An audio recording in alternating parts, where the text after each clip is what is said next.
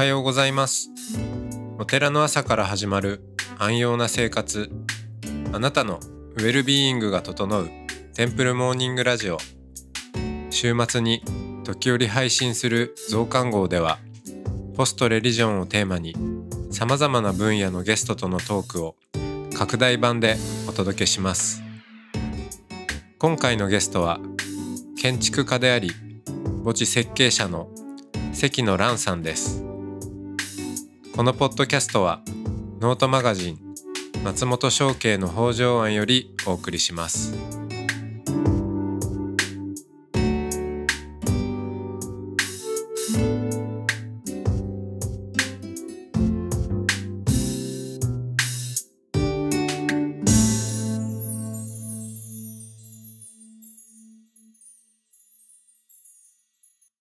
はい、えー、今日はあ関野蘭さん建築家であり、えー墓地設計者はい、という、はい、活躍をされている、えー、蘭さんと対話をしていきたいと思います。よろしくお願いしますよ。ろしくお願いします。はい、えーまあ、ずっとあのーまあ折々に なんかそうですね。えーお話しする機会があり、えーでまあ毎回すごく面白いので、はい、えーあの今日も楽しみなんですけど特に今回ははい、なんか多分2人でうん。共通の、そうです、ね。最近の関心事としての、あヒューマンコンポスティングはい、なんていう、えーまあ、新しい創造ままあ、もしかしたら古くて新しい創造なのかもしれない、まあ、そういう形のこともおちょっと話題にもしつつ、あのーこれからの弔いとか、はい、えー死者との関係性とか、まあ、そういったところをちょっとおしゃべりしていければなと思ってます。お願いします。はい。えーまあ、今日ちょうどあのーランさんのはい、代表作と言ってもいいでしょうかね。まあ、一つである、えーこちら風の丘。はい、風の丘樹木葬墓地、はい東京都八王子市にあります。に来ていただきました。はい。で、えー、直々にご住職にもね、はい。先ほどあのご挨拶もできたんですけどご案内していただきつついやすごく風の流れが気持ちよくて、うん。でそこにまたあー水がの音とか、はい。えーそしてもちろん緑があって本当に素敵なあの墓地だなと思って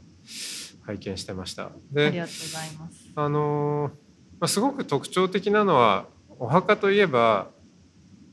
なんかねそのまあ家族墓だったらもちろんこう、何々家先祖代々のみたいな、えーあれは何だっけ竿石とか、まあ、はいこうがあったり、要は、まあ、合同墓であったとしても、うん中心となるモニュメント的なものがあるケースがほとんどだと思うんですけどこちらの方はそれが何でしょうね、うん、樹木葬とは言いながらもどちらかというとその樹木に囲まれた自然の中にうん眠るっていう、まあ、そんなイメージですかね。だからはっきりとこれここに向かって、えー手を合わせようみたいなものがあの設定されているわけではないっていうのが、あの特に心惹かれるところでしたね。ありがとうございます。そうですね。このお墓代表作って言っていただいたんですけど、まあ、私縁があって大学院の時からお墓の設計をさせていただいて、まあ十数年経ってこのお墓を設計させていただいたんですけど、まあ、それまでにこう蓄積してきたまあ設計としてのノウハウであったり思想としての積み重ねを、まあ、ある意味集大成として形にさせていただいたのなんですね。で設計してきたお墓は基本的には樹木葬と呼ばれるものなんですけれどもそれを設計した時にあの樹木葬ってやっぱり土に帰る、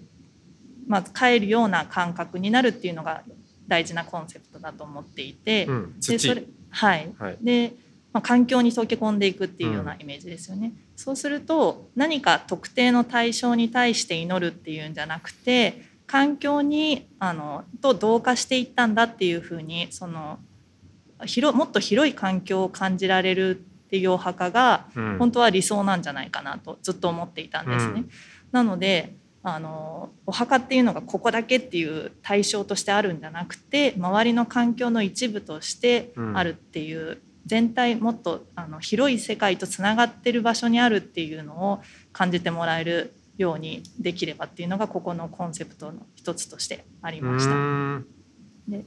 まあ、そういう、まあ、十数年やってきた中で自分が今あのキーワードとしているのが個別性連続性全体性っていう、うん、あの言葉にしているんですけれども、まあ、人っていうのが、まあ、人一人があのかけがえのない存在であると同時にやっぱり同時代の社会につながってる一人でもある。でとで今っていう生きてる時間は特別な時間だけどそれって先祖代々から受け継がれていって、まあ、次の世代にもつながっていくという時間的な連続性の中にもあるっていうのでそういうあの自分自身の個別性とあのいろんなところとつながっているっていう連続性全体性っていうものをっていうのがまあ生命としてのあの、まあ、根源だと思うんですけど、それが体現できるような空間っていうのがお墓としてあのふさわしいんじゃないかなとずっと思っていましてそれを形になるべく形にできればと思って設計させていただきました。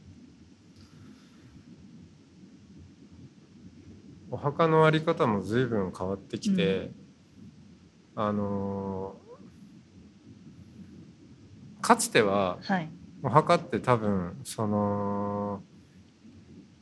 まあいろんな死生観とか世界観ありますけど、その生きてる人とその死者を、まあ、しっかり分ける、うん、そしてあのある種のこう重しとして、まあ、閉じ込めるというのかしてそのお墓の石が機能していたような多分死生観とかも、まあ、かつてはあったんじゃないかなって思うんですね。ででもあのやっぱどんどんそれが変化してきて、えー、その死が身近で亡くなったがゆえにその分けようとしなくても、うんうん、まあ、すでに遠いものになってしまっていて逆にそれをいかに今ねランさんがおっしゃったその連続性とか全体性っていうところにこう、え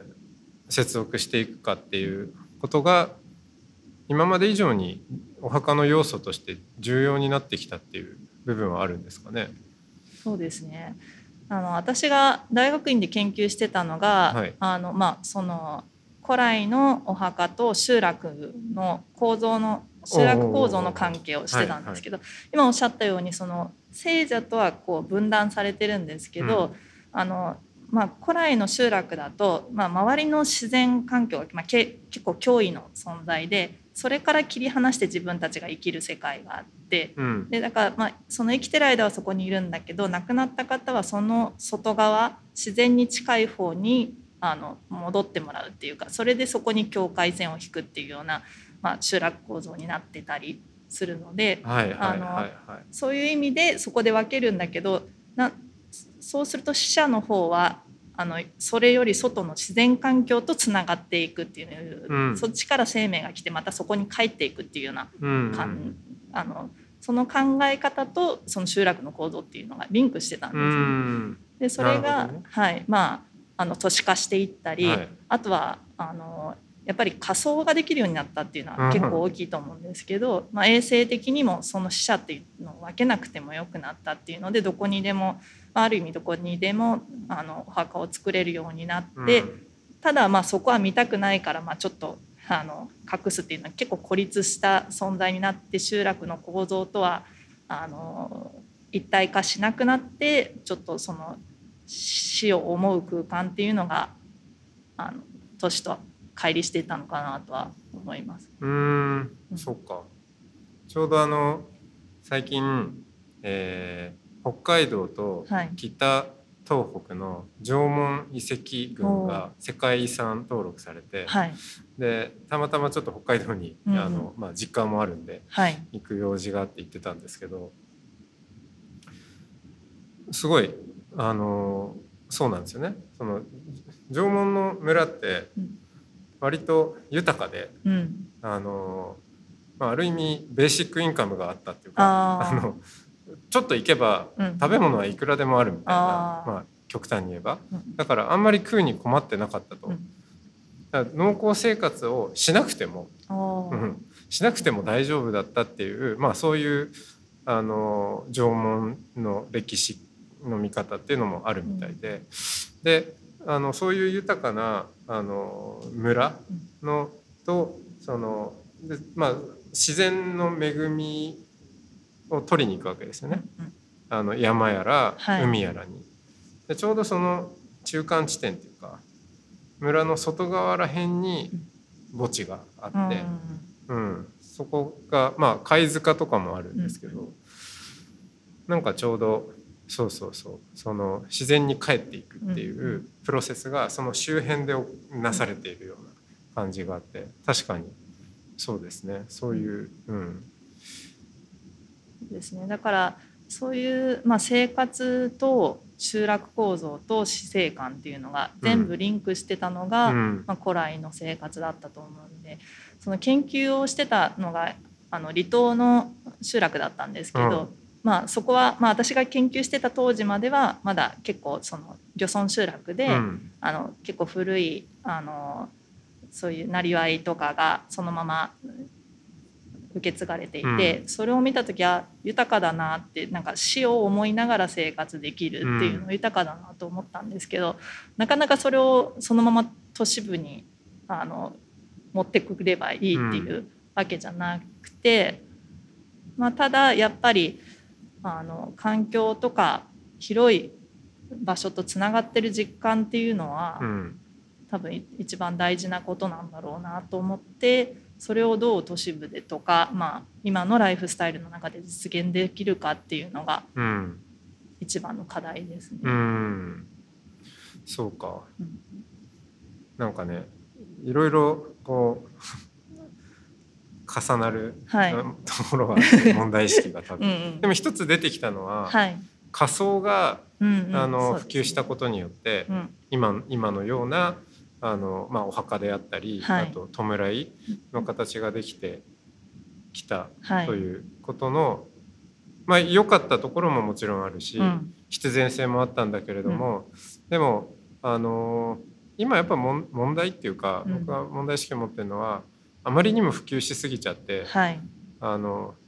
それしかない、そうですね。うん、でそれ以外を考えたことすらないっていう。う、んうんうん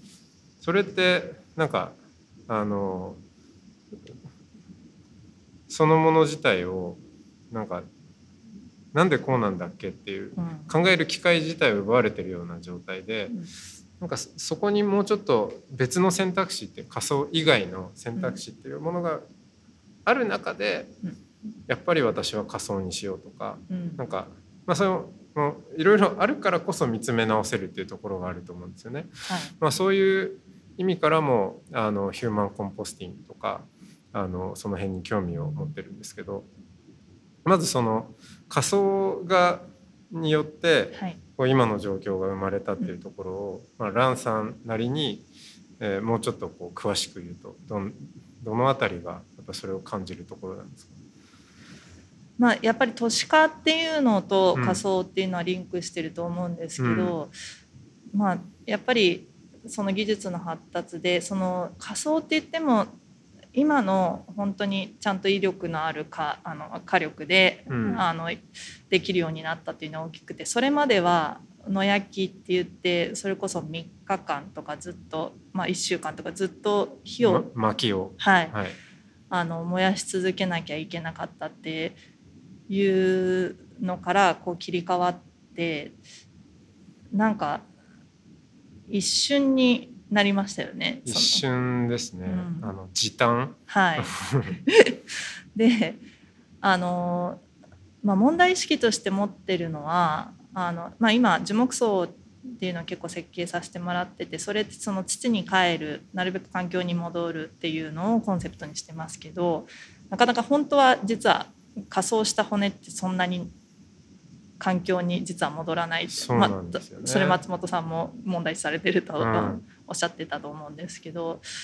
だからで今やっぱりおっしゃったようにあのみんな自分はこういう考えだからこれを選びたいとかそういう、まあ、科学が進歩してちゃんと理由を持ってそれを知ってこれを選びたいっていうのがあの広まってる考えだと思うのでその中で形としては土に帰るっていうような形なんだけど本当にそれが環境に負荷がないのかとかあの長い時間の中で本当に土に帰るのかっていうのが、まあ、今の樹木葬だとまだ完全にそのコンセプトと合致してないところがあるのかなっていうのが自分の中でちょっと問題と思思ってるので本当にそれを実現するっていうのではフヒューマンコンポスティングは魅力的な技術だなと思っています。うん。ただ一方で、まあ、この今回風の丘ってその重視してたのがお参りの所作と、あの形っていうのが全てちゃんと一貫性を持つことであのまあもともとのお墓って例えば最初お寺に行ってまず本堂にご挨拶してでお水とかを用意してうん。個別のお墓に行ってっていうので、うん。まあ、その大きい正面から一応ご挨拶してそれぞれのところに入っていくっていう段階があると思うんですけどそういうなんかレイヤーを入っていくっていうのもその構造としても連続性の全体からだんだん個別の場所に入っていくっていう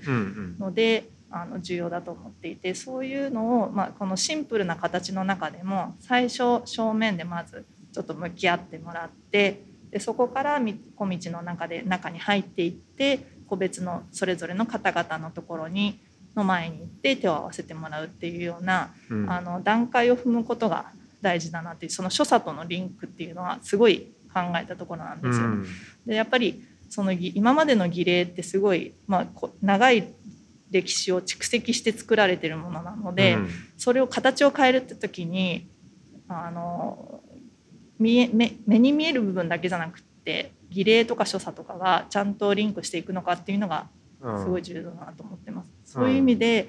そのヒューマンコンポスティングになった時に今まで仮想を前提として作られてるやられている儀礼がうん。をどう変えていくのがいいのかっていうのは課題だなっていうか。そうですね、はい。そこもうん。あのそういう儀礼の連続性、はい。文文化の連続性っていうところもあるわけです、ね。そうですね。うん。だから空間だけじゃない本当にそれは多分あのそれに関わられるあのご住職方々のあのお話でどういうふうにあのお話しされるかとかいうところでもあるので、なんかそういうどういうお考えでやっていくといいかっていうのは松本さんのご意見伺いたいなと思ってたところです。そうですね。ん。そこ考えますよね。はい。あの建築家としてはい。いろいろな種類の建築がありますけど、はい。特にそうだなあのお墓ってとかまあこういうその霊園はい。とかってうーん例えばレストランとか、うー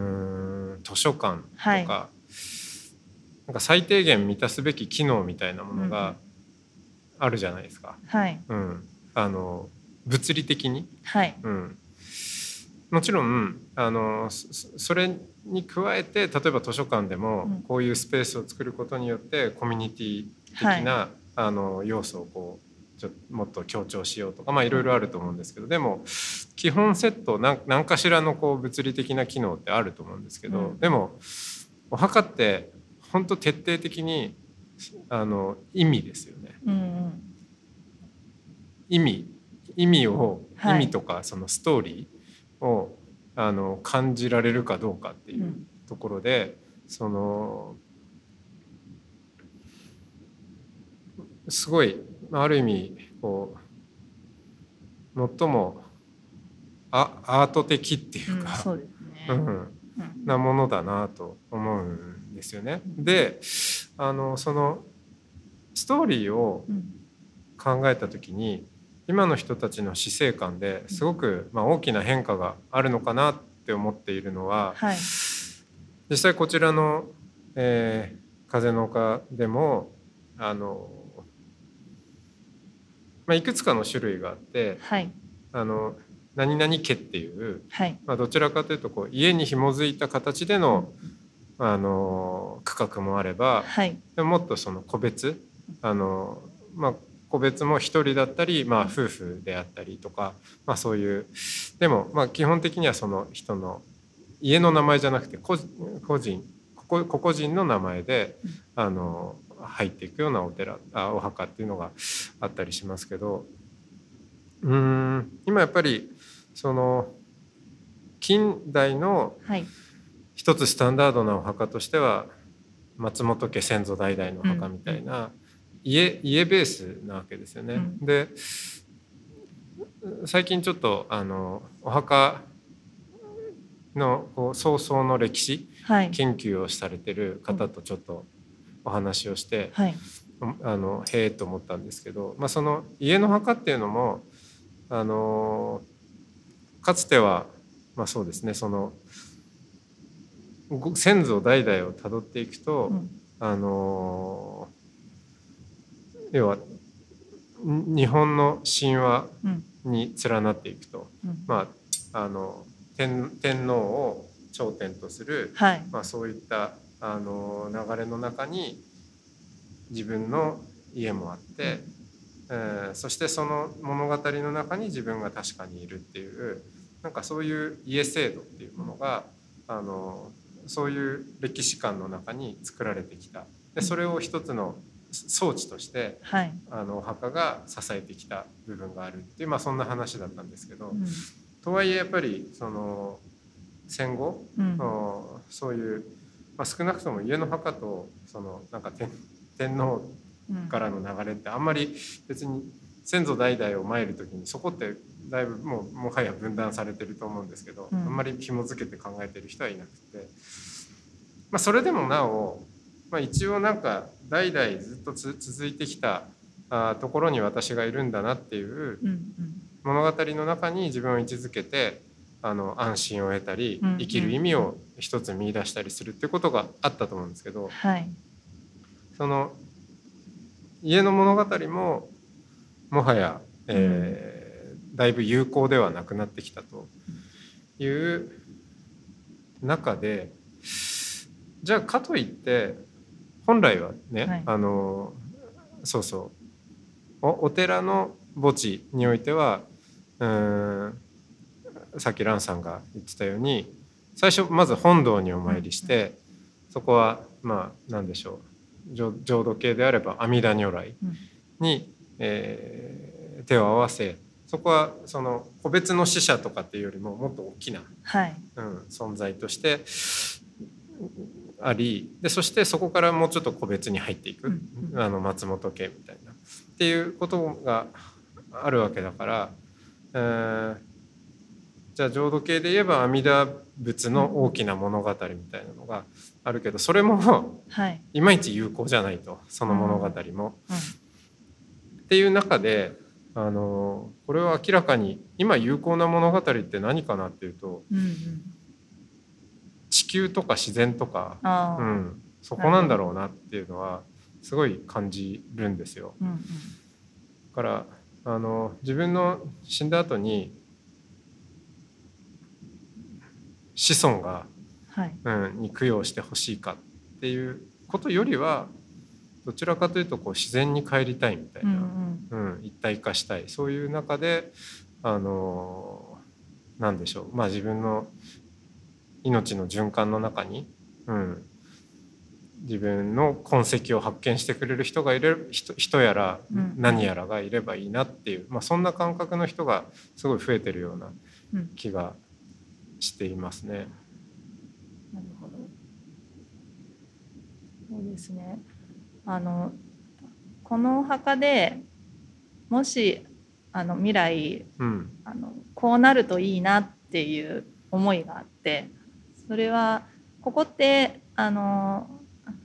ここの風風はい、風の丘樹木葬墓地は、基本は個人、まあ、もしくはご夫婦とかお二人であの区画に入っていただいてその区画はあの13年から33年の期間を経たらあのそこは明け渡されて次の世代の方に継いでいってもらう、うん、まあ、そこに眠ってた方は、まあ、同じ丘の中のあの合葬されるスペースに、うん、あの合葬されて、うん、それぞれの区画は次の世代の方にあの継いでいってもらうかと思ってるんですけど、なのであの家族単位では継いでいかないけどあのできればまあ、ここが100年とか長い時間持ったら、うん、あのつながっていったらその100年後の人はここに立った時にあ100年前の人もここにこうやって立って手を合わせたんだなっていうふうに感じてもらえたらあのそれがもうあの家っていう血筋じゃなくても、100年前もここに人が立ってたっていう感じるだけでその時間的なつながりを感じるんじゃないかなと思って、うん、そうなるといいなって家族とかあの遅延血縁じゃなくこの場所が人のあのつながりを未来につないでいってくれるといいなという思いで設計させてもらったんですけど、うん、なのであのおっしゃったように家族とか明確などこからの地っていうのはまあ、だんだん今重視されなくなってますけど何かしら何なんか人がつないでいった場所があるんだなとか、うん、どっかで人とつながってるんだなっていう実感を感じられることがあの重要なのかなとは思ってます。でそれを感じられるっていうのはなんかより広い意味で環境としてやっぱりつながってるっていうのがあってこそ成り立つんだと思うんですけど長い時間ちゃんと受け継がれていくっていうのは、うん、あのちゃんとそれが環境に溶け込んでるっていうことだと思うのでだからまあそういう広いつながりの中にあるものを作っていれば人のつながりもできていくっていう感じなのかなとは思います。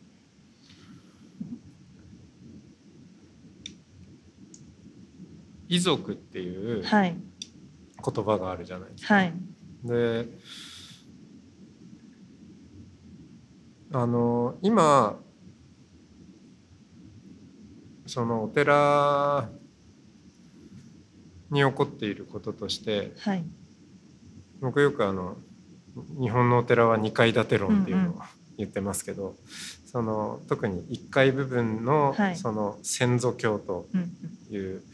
えー、ご先祖様を大事にする、まあ、死者供養の領域、はい、でもその死者って言った時の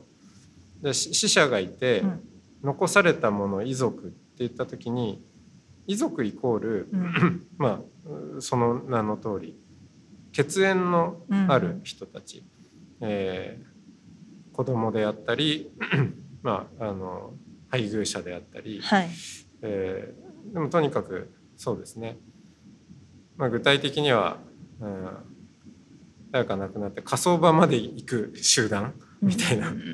そう、まあ、あの人たちを遺族と呼んでるわけですけど僕もちょうどあのん？もう今月か。そのあそう先月か、えー、祖母が亡くなって、はい、えー、で、まあ、火葬場に行く機会があった、うん、ヒューマンコンポスティングでちょっと間に合わなかったんですけど。うん。まあそれは親族だから、うん、ばあちゃんがどうだったねとかっていう話もありつつも、うん、まあでもなんだろうな。みんながみんな、うん、そこまで、うんうん。傷んでるかっていうとまあ関係性もね様々だし まあそんなこと言ったらあれですけど、うん、言い換えるとその親族以上に痛みたい人もいるだろうと思うんですよね。うん、でこんだけその人一人の人が生きるっていう。で、うんうん、った時にうん人生も長くなってるから、寿命も。うん。じゃあ人生100年時代100年の間にいろんな関わりを持った人がいるしまた例えば働き方にしても、終身雇用でどっかにずっと勤め上げるとかじゃなくてう、ん同じ人が同時期に3つも4つもこうなんかパラレルで仕事してたりもする。でそれぞれ の場所にまあその人の顔がある。平野啓一郎さんが言うこう文人うんじゃないですけど、そのこの顔んこっちの仕事をしている時にだけ出てくる表情もあるだろうし、人間関係もあるしっていう。だからなんかその文人の数だけ弔いがあってもいいんじゃないかと思うわけですよ。で、まあ、そうした時にいわゆる家族親族っていうところで見せている顔だけがうん。その人の顔じゃないわけで。うんうん。でもなぜか、まあ、少なくとも今今のところはうん。弔いの担い手はそこに限定されているような格好になっていて。そうですね。しかも今コロナもあってうん。うんなおさらのことしあの田舎の方行くとまあ北海道にもありますけどこうお悔やみ欄とかあるじゃないですか新聞に。あるあるんですよ。はい。あります。でそこを見るとだい前はそれはみんなに周知する場所だったんですよね。ここは何時に葬儀があるからみんな来てねと。うん。でも今は終わりましたの報告でしかなくて密葬で済ませました。うん、だからその弔いの担い手である家族ですら、まあ、あんまりろくにやってないっていう状況もあり本当に誰かが亡くなった時にその人の一人の人が持っている文人、うんうん。えーディビジュアル文人の数は増えているのに、うんうん。そのうちの家族っていう文人うん。だけがしかも割とあんまり、えーコロナもあって十分にやりきれてないっていう、成仏しない文人がたくさん残っちゃってるような感覚があって。だからあのこれからそののお墓とか弔いって言った時にあの早々の民主化というものまああらゆる分野で民主化ってことが言われますけど、うん。早々の民主化っていうものがあるとしたらそれはあの別に坊さんが一手に担っていたものを坊さんから奪い取るとかじゃなくて実は家族っていうところうにん。なんか閉じ込められていたものを解放することなんじゃないかなっていうふうに僕は最近思っていて。だからあの遺族っていうのも もうちょっとあの拡張遺族。うんうん。そう。血縁によらない、うん、あの関わりの中であのもっと広く持っていくっていうような世界観が作れないかな。でそういうことを考えた時にもそのお骨で残すよりもなんか土うん。でオーガニックなもので、うん、そしてそのまんまこう自然に拡散していくようなうん。形態が取れたらなんかそこのイメージとよりこうフィットしていくようなうん気がしてるんですよね。なんかその問題意識とされてるのがすごい共感するところが多くて。なんかそういう時期だからなのかなんかこうあの勝手ながら共感をすることが多いんですけど一つはその死っていうのが、まあ、その家族うん。が結構メイン。に担い手となってるっていうところなんですけどその死ある人の死ってあの見方として、まあ、あの構造としては3つあってそのその本人からの死とうん。と家族から見るのとあと公共、まあ、はい。その社会システムが請け負うところと、でその3者のあのどこが決定権を持つかっていうのをちょうどちょっと数日前にトークイベントで話した方があの、まあ、再試験っていうのが日本にあって、はい。あのまあ、結局亡くなった方をどう採取するかっていうのは結構家族に任されてるうん。っていう、まあ、その方の研究としてはたあの異常死された方を、うん。あの本当に解剖に移すかっていうのがあの日本だと結構解剖される率が少ないらしくってでそれを結構阻むものの一つとして家族がもうちょっと亡くなったんだからあんまり切り刻んだりしてほしくないとかいうのが多いらしいんですよね。うんであのっていう話からそういうのにつながってたんですけど今はこういう新しい形態のお墓を設計してよくある問題として個人亡くなった方としてはこのお墓に入りたいんだけど家族が嫌がったりとか、うん。逆になんかあの個人としてはこうしたかったけどあの葬儀とかもあのそれを本当に実現させるか家族がすごい悩むってことが多くなっててなんか死ってどこから見るのが正しい正しいっていうのはないと思うんですけど、なんかやっぱりその個人の自由あのその個人ってプライベートっていうのとその亡くなった方の個人っていうのがごっちゃになりますけど個人今って個人の自由選択を重視されるそれが重視されるのがいいと言われつつ特になんか松本さんのポッドキャストを聞いててもやっぱりどうお墓をどうするかとか葬儀をどうするかって家族とか残された方のあのやりたいようにすることもすごい重要なんだなってうん思うんですよね。でだからなんちょっと今話からずれちゃいましたけどそれをどこからのを重視するのかって今すごい問題だお墓だけじゃなくってなんか、まあ、ちょっと話飛びますけどその人の AI 化とかなんか、はい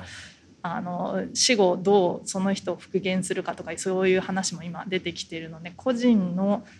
亡くなった方の尊厳っていうのはすごいあの今議論していかなきゃいけない問題だなと思ってるのが一つあります。うんうんでもう一方でもう一つ、えー、と今お話しして思ったのがそのいろんな側面があるっていうお話であのおっしゃる通りその家族っていうだけじゃなくってあのあの今って特にお会いしたことない方っていうのもすごい身近に感じることが多いなっていうのを思ってるんですよ。でちょっと前にこの展覧会でさ出させていただいたあの現代の形での現代での弔いの形を考えるっていう作品を出させていただいたんですけどあのお会いしたことなくて葬儀にも行けない知らない、まあ、それこそ知らないうちに終わってるとかいう方をどう弔うかなんかあの例えば SNS 上でだけ見てた方って多分なんか家族よりも個人的なつぶやきをされてたりしてたらうん見てたら、なんかすごい近く感じてた方とかいると思うんですよね。うんそういう方をパッとこうスクロールしててあその方が亡くなったっていうのを知った時ってどうしようもできないなんか葬儀とかに行けたらそこでなんかこういう方だったよねって話せたりお線香をあげることで気持ちが整理できるのがどうにもできないっていう感じが結構これが問題なんじゃないかなと思っていて、そういう方でもあの本当身近な自分なりの方法で弔いってあのできるんじゃないかっていうのが今私が模索してることなんですね。ただ例えば食事の時にその方、まあ、亡くなった誰かの方の分としてお酒を一杯置いてみるとかうんあのちょっと今日はその方のためにお花を買ってみるとか、うん自発的にこうその方を思って自分が何か行動したするってことがあのもうお墓とかそういう特別な場所じゃなくても弔いってそういう自発的な形でいろんなあの自分なりの方法でできると思うんですよ。だからあの特にこういうあの死とのあの死亡くなった方の情報がの入り方がいろんなところから入ってくる中で、まあ、その方との関係性もあの物理的な空間ではあったことないっていうの新しいつながりのあり方がいろいろある中でなんか弔いの形っていうのもあのどんな形でもできるっていうのがあの考えていけたらなっていうのはすごい思ってます。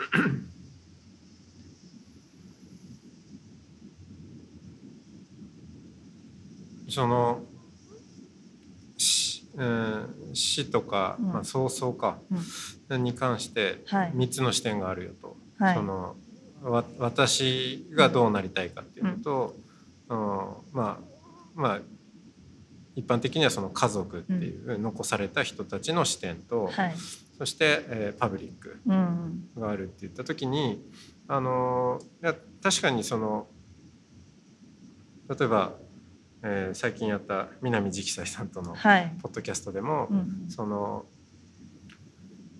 いやヒューマンコンポスティングの話かな、うん、した時にそう。まあねその死っていうのは自分にとっては圧倒的絶対的には分からないものであるし、うんまあ、関与不可能なものであると。死んだ時にはどうどう何もできないんだからと。その意味であのお墓のこととかはうん。あとは葬式をどうするかとかは100%残されたもののためなんだっていう話ってあると思うんですよ。はい。あそれはあの、まあ、あー家族であれ、うん。まあ、パブリックであれ少なくとも私がどうしようっていうことははい。あんまり考えてもしょうがないよっていううん言い方をあのまあお坊さんでもはい。することがあるあるんですよね。はい。で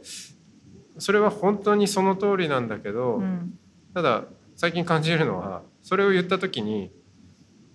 ちょっとなんか切ない気持ちになる人がいると、うんうん。うん。傷つく人がいると。あ私家族いないしなとかっていうのでその要は痛む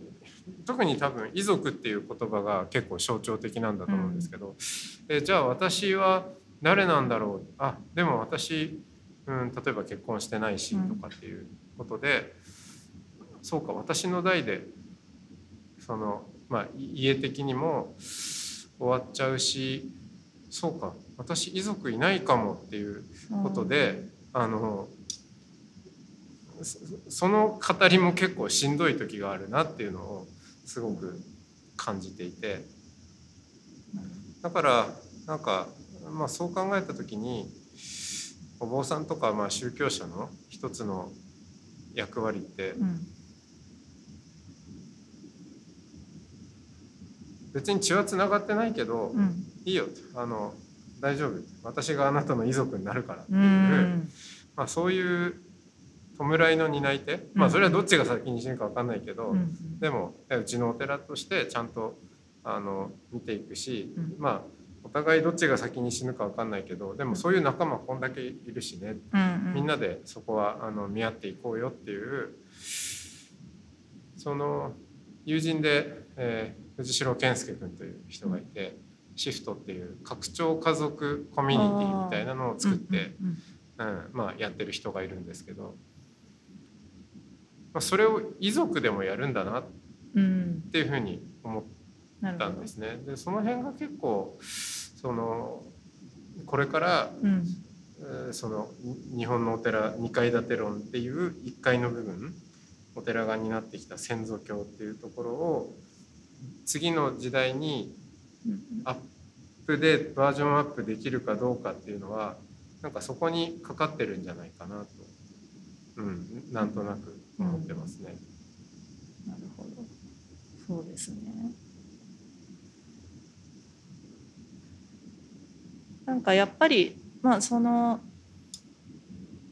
遺族に関してもうん、その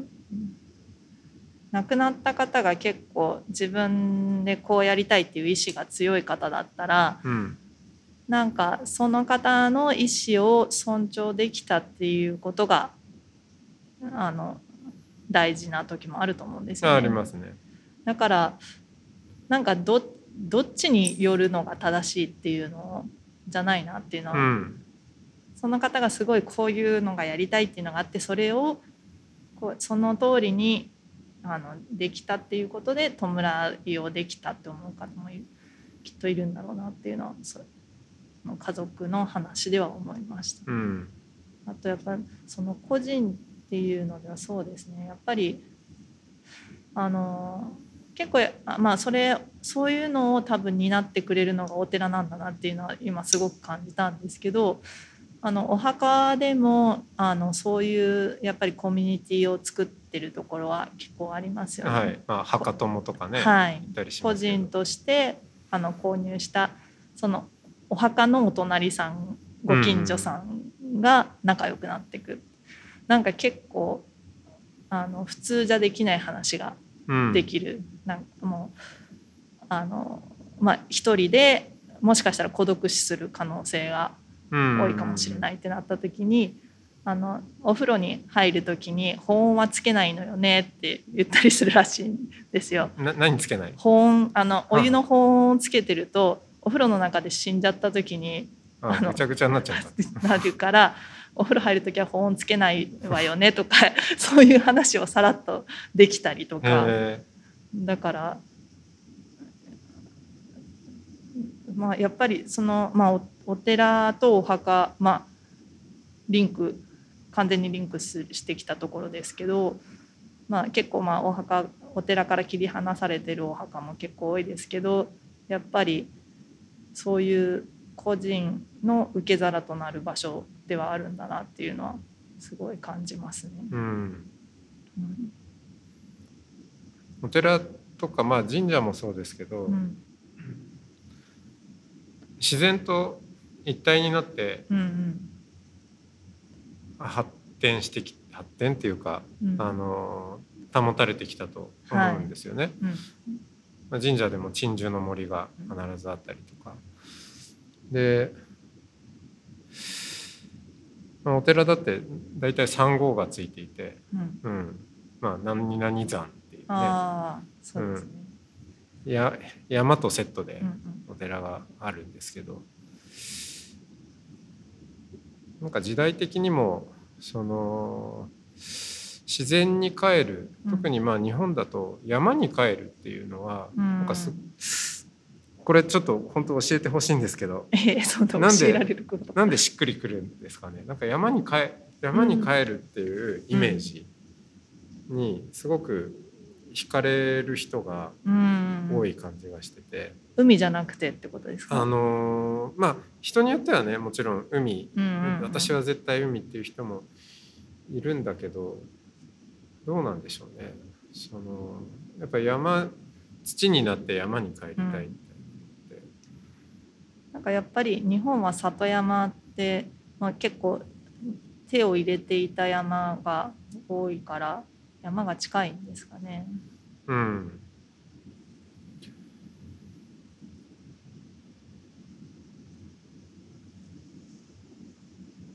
あとやっぱり日本の周りの海は結構脅威ですよね。はだからやっぱり山の方が近いのかもしれないですねあ、。うん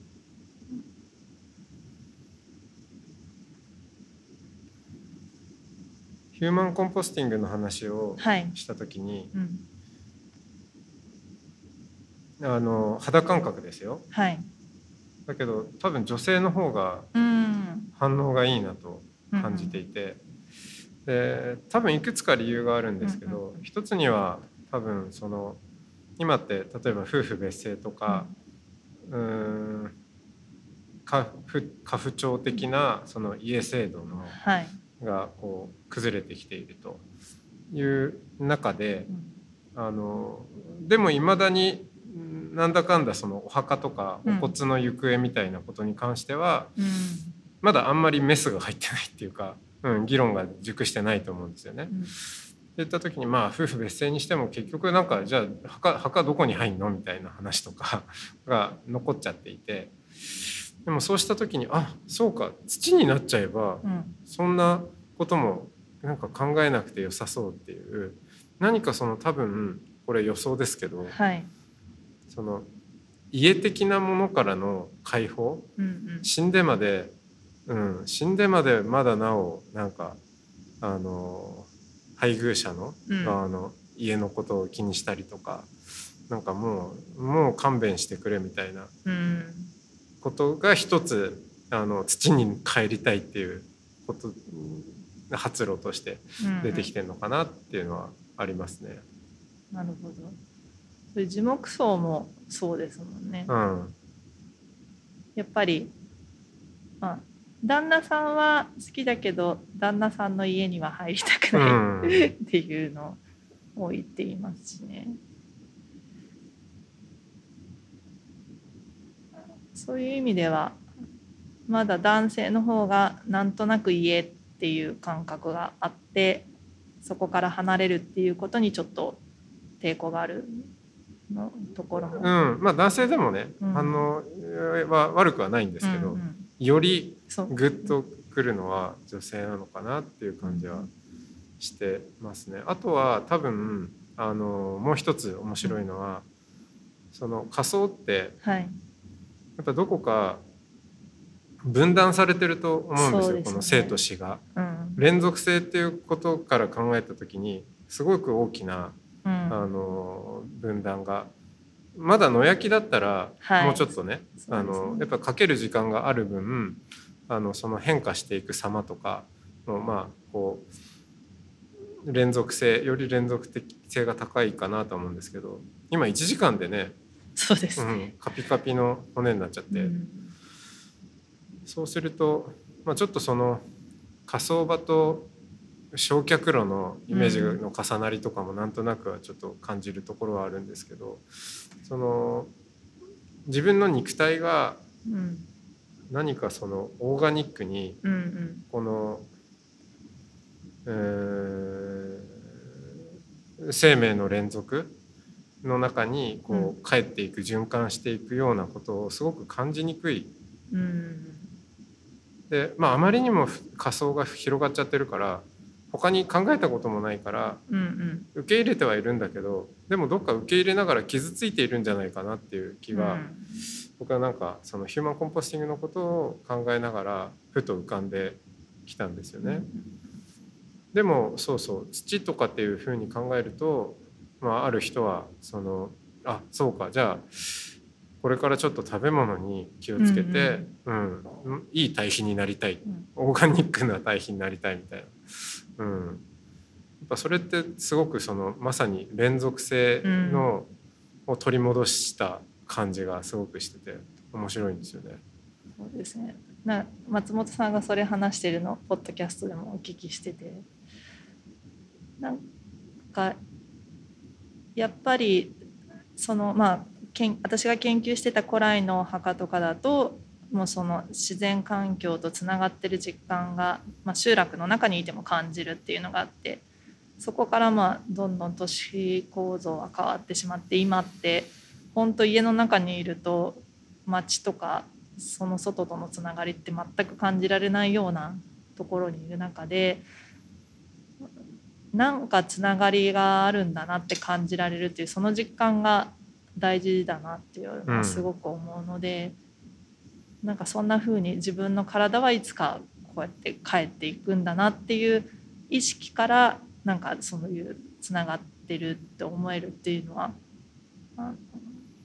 すごくいいなって思います、うん。ですよね。うん。でその多分連続性をうん。回復するってうんいううんことがじゃあ具体的にどう現れるかっていうと多分うん。連続性が回復されればされるほどうん。今の生活が変わっていくっていうことにもつながるんだと思うんですよ。なんかどっかで切れちゃう、ううんん、死んだら結局骨になる、ううんん、燃やされちゃうっていう、まあ、それを分断と捉えるならばうんまあなんだかんだねいろいろ何したって最後はねみたいなのが あるじゃないですか。だけどそうそこがあの死んでもなおうんやっぱそこからつつながっていくものがあるっていうことからうんじゃあどう今を生きるかっていうことがこう変化していくっていうのはすごく大きいんじゃないかな。ですね。ぱりその死を意識するとあの生きてることも、まあ、充実していくってよく言いますけどそれが本当に死後のつながりっていうのまでつながっていくとより今のよりよく生きようっていう前向きな印象につながっていきそうな気はします。うんなんか私松本さんに一つお伺いしたいんですけど、その松本さんが一番重視されてることこうなるといいなとかあのこうなるために自分は動いてるっていうのってどんなことなんですか？ちょっと抽象的ですけど。でもありがとうございます。あの自分でも思うんですよ。うん何を目指しているんだろうかとか あの何何に催されて、うん。こう生きなあの生きる力が湧いたり、うん、これをやろうって思ったりするのかな。自分が今こう進もうとしている方向は何なんだろうかっていうことを考えた時に、一つにはそう思ったのはあの野生を取り戻すっていう感覚があって。うん。まあ都市も好きなんですけど。うん。だけど何かどこかその仮想もねうん。まあお墓のことやら、えーもそうだし就活とかもそうだけどあまりにもいろいろなものが管理されていて、あうん、で死すらも、ーうん。うんまあ、法律やら何やらで全部こう決められてしまっていてっていう、なんかその中で何でしょうね。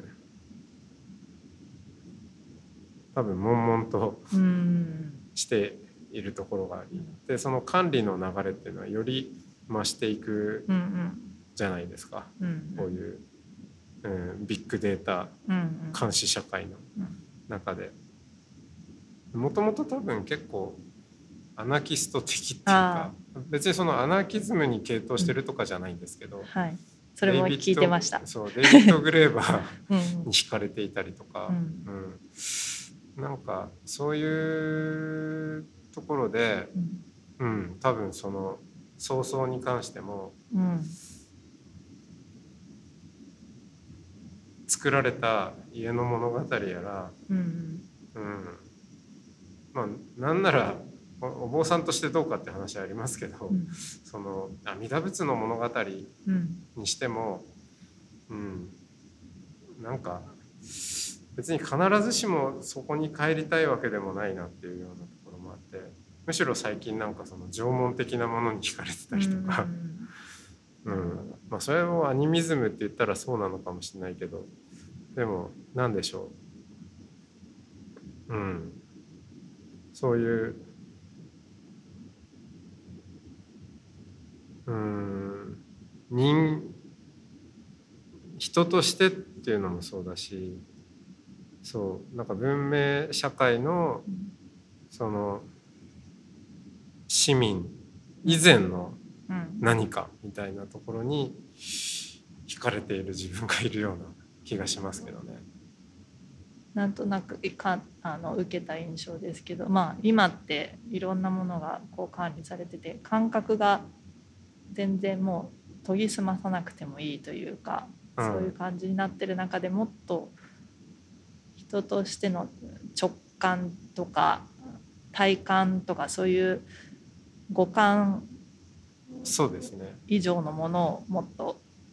研ぎ澄ませていくっていう感じなのかなと思います。そうですね。うん。まあそれを野生とも言えるかもしれないし、まあ身体性とか、うんうんうん。とも言えるかもしれないし、うん、なるほど。うん。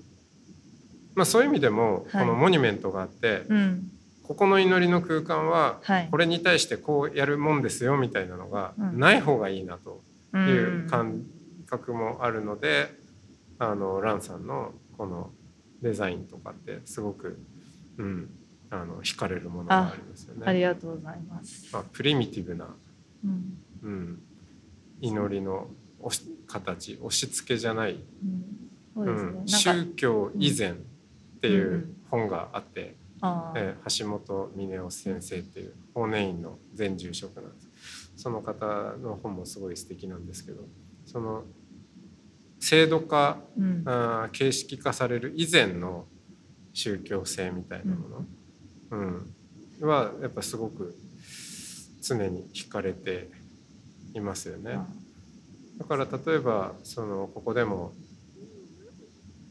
一つ花をうん。手向けるっていうのが、はい。あのシンボルにされてますけど、まあ、それとかも本当に原初的な、うん。あのなんか弔いの、はい。えー多分形だと思うしある意味人間が動物ではなく人間になったのは、うんあの死者に花を手向けたうん。時からなんじゃないかなんていうこともちょっと思ったりもしますけど、うん。うん。まあ、そういった行為だと思いますしね。なんかそういうそのいちいち仏教的にはこうですよとか、うん。うん、説明しなくても、うん。うん、あこれやっぱりいいよね、うん、っていうふうに、うん。そのあんまりそう意味をくどくど押し付けることなく、うん。なんか自然と体が動いてしまうような、うん。うん、それで成立してしまうようなお墓とか葬送のあり方ってういうん。ものを、うん、もっとできるんじゃないかっていう、うん。ことでやってますかね。うんですね。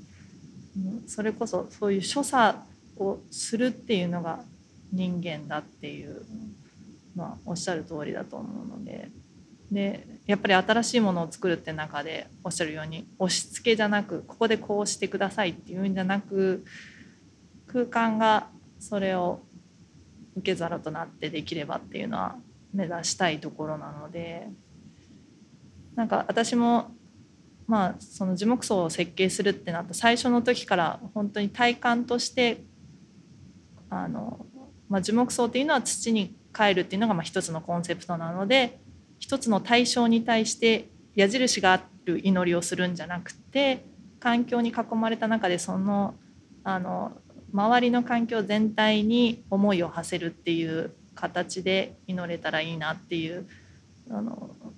そういう体感を重視して空間を設計してきたっていうのがあるので、そこはよりこれからも研ぎ澄ませていきたいなとは思いああます。そうですね。うんでまあそそれその広がりがはい、こう無限に広がっていって、うえーまあ、私にとっては地球がお墓ですみたいうな、ん、うんそそういうそうそれのこう裂け目うん、としてのこういう墓地っていうのがどこかあって、でもそこに閉じていないっていうんようなのがこう理想理想といえば理想です。山そのものをうん、お墓と見立てたりとうん、う遠くからでもなんか山の方にこう手を合わせられるみたいな。いいですね。うんあそこに見える山がみたいな。そうおっしゃるようにその所作が人間たるものなのでなんかそのちょっと前にお墓の意義みたいなものをおっしゃってましたけど、お墓の意味物理的な意味例えばレストランだとかうん図書館みたいなっていうので言ったら意味としては本当にお骨を埋葬するっていうことだけだと思うんですね。た機機能としてはね、はいうんただそれをちゃんと丁重に行うっていうことが大事だなと思ってて。やっぱり人間ってやった行動がそのまま自分の気持ちに返ってくると思うので、それをきちんと丁寧にあのそこで丁重に埋葬して弔いをしたって思うことがあのその後その方を思うっていう時とか、まあ、自分がそういうふうに弔われるんだっていうので体を自分とか命とかを大事にしてるってことにつながると思うんですよね。で、まあ、それで埋葬された先にそこからつながっていって、まあ、地球に帰っていくんだって感じてもらえればいいと思うので、まあ、その死とか、まあ、死を大切にするってことは生を大切にするってことだと思うのでそこの所作っていうのはやっぱり一番重要だなと思います。んだからそのヒューマンコンポスティングもどうやっていくかっていう、まあ、人間としてどうやっていくのかっていうのが大事なんだろうなそうですね、はい。そう。最後にはい。あのそう、まあ、ずっとこう話してきたことを踏まえつつはい。あのこれ聞きたいんですけど、はい 助けてほしいんですけえど あのなんかやりたいことは別にヒューマンコンポスティングじゃないんですよ。うん、うんそうですね。まあ、それは一つのあの手法というか、うんうんとしてはあるんだけどはい。あのなんかしだ、えー脱化石燃料うん、うん。のために、えー仮想をやめてはい。もっと今のバイオテクノロジーでこうこうこうしたいんですっていう、まあうー側面もあるけどはい。それが主ではなくてうん。もっとなんかうん。あの死生観に関わってうん。うる、ん。人生観世界観に関わるところの、なんか転換なんだと思うんですね。うん。でそれを一言で言うと何なのかあの例えばここの「風の丘」でもうん。どちらかというとそうですねあのあり方としては自然層、はい。うん、と言っていいのかなとあの具体的に一人一本の木が当てられるとかじゃないから、はい。うん、樹木層、ねまあでも樹木層が普及してるからひとまず樹木層っていうところですね。埋葬の形式として一番フィットするのかっていうの。うん言ってますけどまああのー今何が普及してるかっていうことは置いといて自はい分がやろうとしていることは何なんだろうって考えた時にうん。悩んでるんですよ。それをどう名付けるか。一つあのねふ二つ、まあ、この辺のキーワードあるよねっていうのははい。一つには発酵層あ。あーヒューマンコンポスティングの言い方としてってことですか？えっ、とねヒューマンコンポスティングの言い方でもあるし、うんうんなんていうかその何が変わるの？何をどうどういうことをやろうとしてんの？ってこう聞かれた時にもうちょっとこうイメージを持ってもらう。何なのかっていう仮想じゃなくて何なのかっていうそのオルタナティブの方向性をね示す何かっていうのをくどくど言わずに一言で言うと何なのかっていうのを。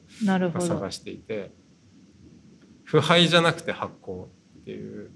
まあ、うん。そそっちの、まあ、キーワードは一つあるかなっていうのとあとは、うん、縄文層うん。もちょっと近いような気もしてるんですけどなんかただどれもズバリそれでもないような気もして。まあ、今パッと浮かんだのは環境層かなとは思ったんですけど。環境層ね、はい。なんかその古来の土層あのそのままの土の微生物とかの力でうん。あの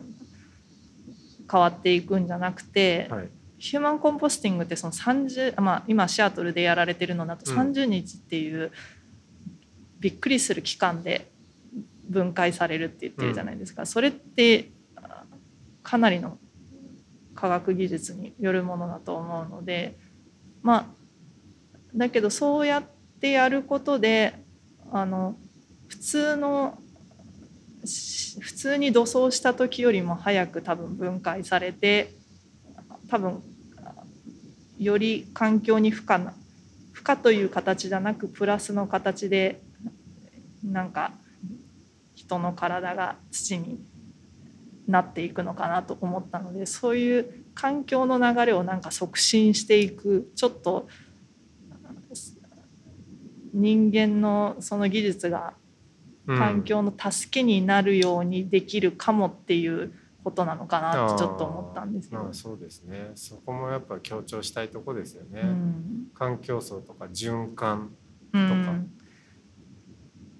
なんかその今だ今までだったら負荷をかけるとか、逆にマイナスの方だったのがプラスに進めれるかもしれない。だからただ環境問題を解決するっていうんじゃなくプラスの方に持っていけるかもっていうところでよりつながれるっていうところなのかなとは思ったんですよね。そうですね、うん。まあ、そんなことを考えるとやっぱランさんが言ってるまあ個別性プラスはい。連続性全体性っていうのはすごく、はい。うん改めて重要なキーワードだと思いますね。そうですね。なんかあのおっしゃってたようにそれによって最終的にそうなるなら自分は今こう生きようっていうふうにやっぱり人ってつながりの中で生きてるんだなっていうのはすごい思いますよね。うん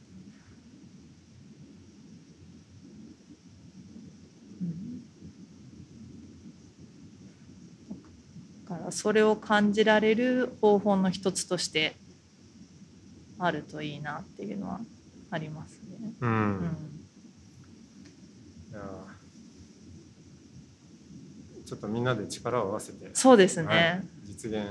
はい、したいですね。したいですねこれは。はい、あのじわじわと予約も入ってきているあ、それはあのシアトルのそ方に。ヒューマンコンポスティングうん、いやぜひ私やりたいから早く実現して身近くださな身近なところで。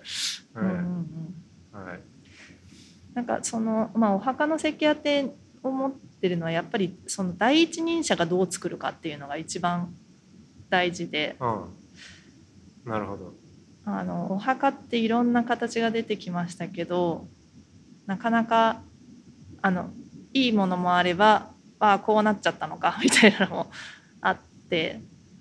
だけどなんか一ついいものがあるとああああいうのができるんだったらそれが基準になりますう。ん、うんそれよりもいいものとか比較になるのでですね。なんか。やっぱりも新しいものとしてできるのものはそのシステムと空間と所作とっていうのが全部リンクしてだと思うので、それがこういうものだっていう一貫性のあるものとして作れるといいですね。うん、はい。まあそれの、まあ、決定版というのか。なんでしょう。まあ最初のね、はい、うん、モデルですね。うんううんん、を作りたいですね。はい、じゃあ引き続きこはいれからも、ぜひぜひよろしくお。願いします。じゃあ今日は本当にあのまああれこれ話もあの飛びましたけど、これからの弔いを巡って、ははいい、おしゃべりできてよかったです。ありがとうございました。ありがとうございました関野。蘭さんでした。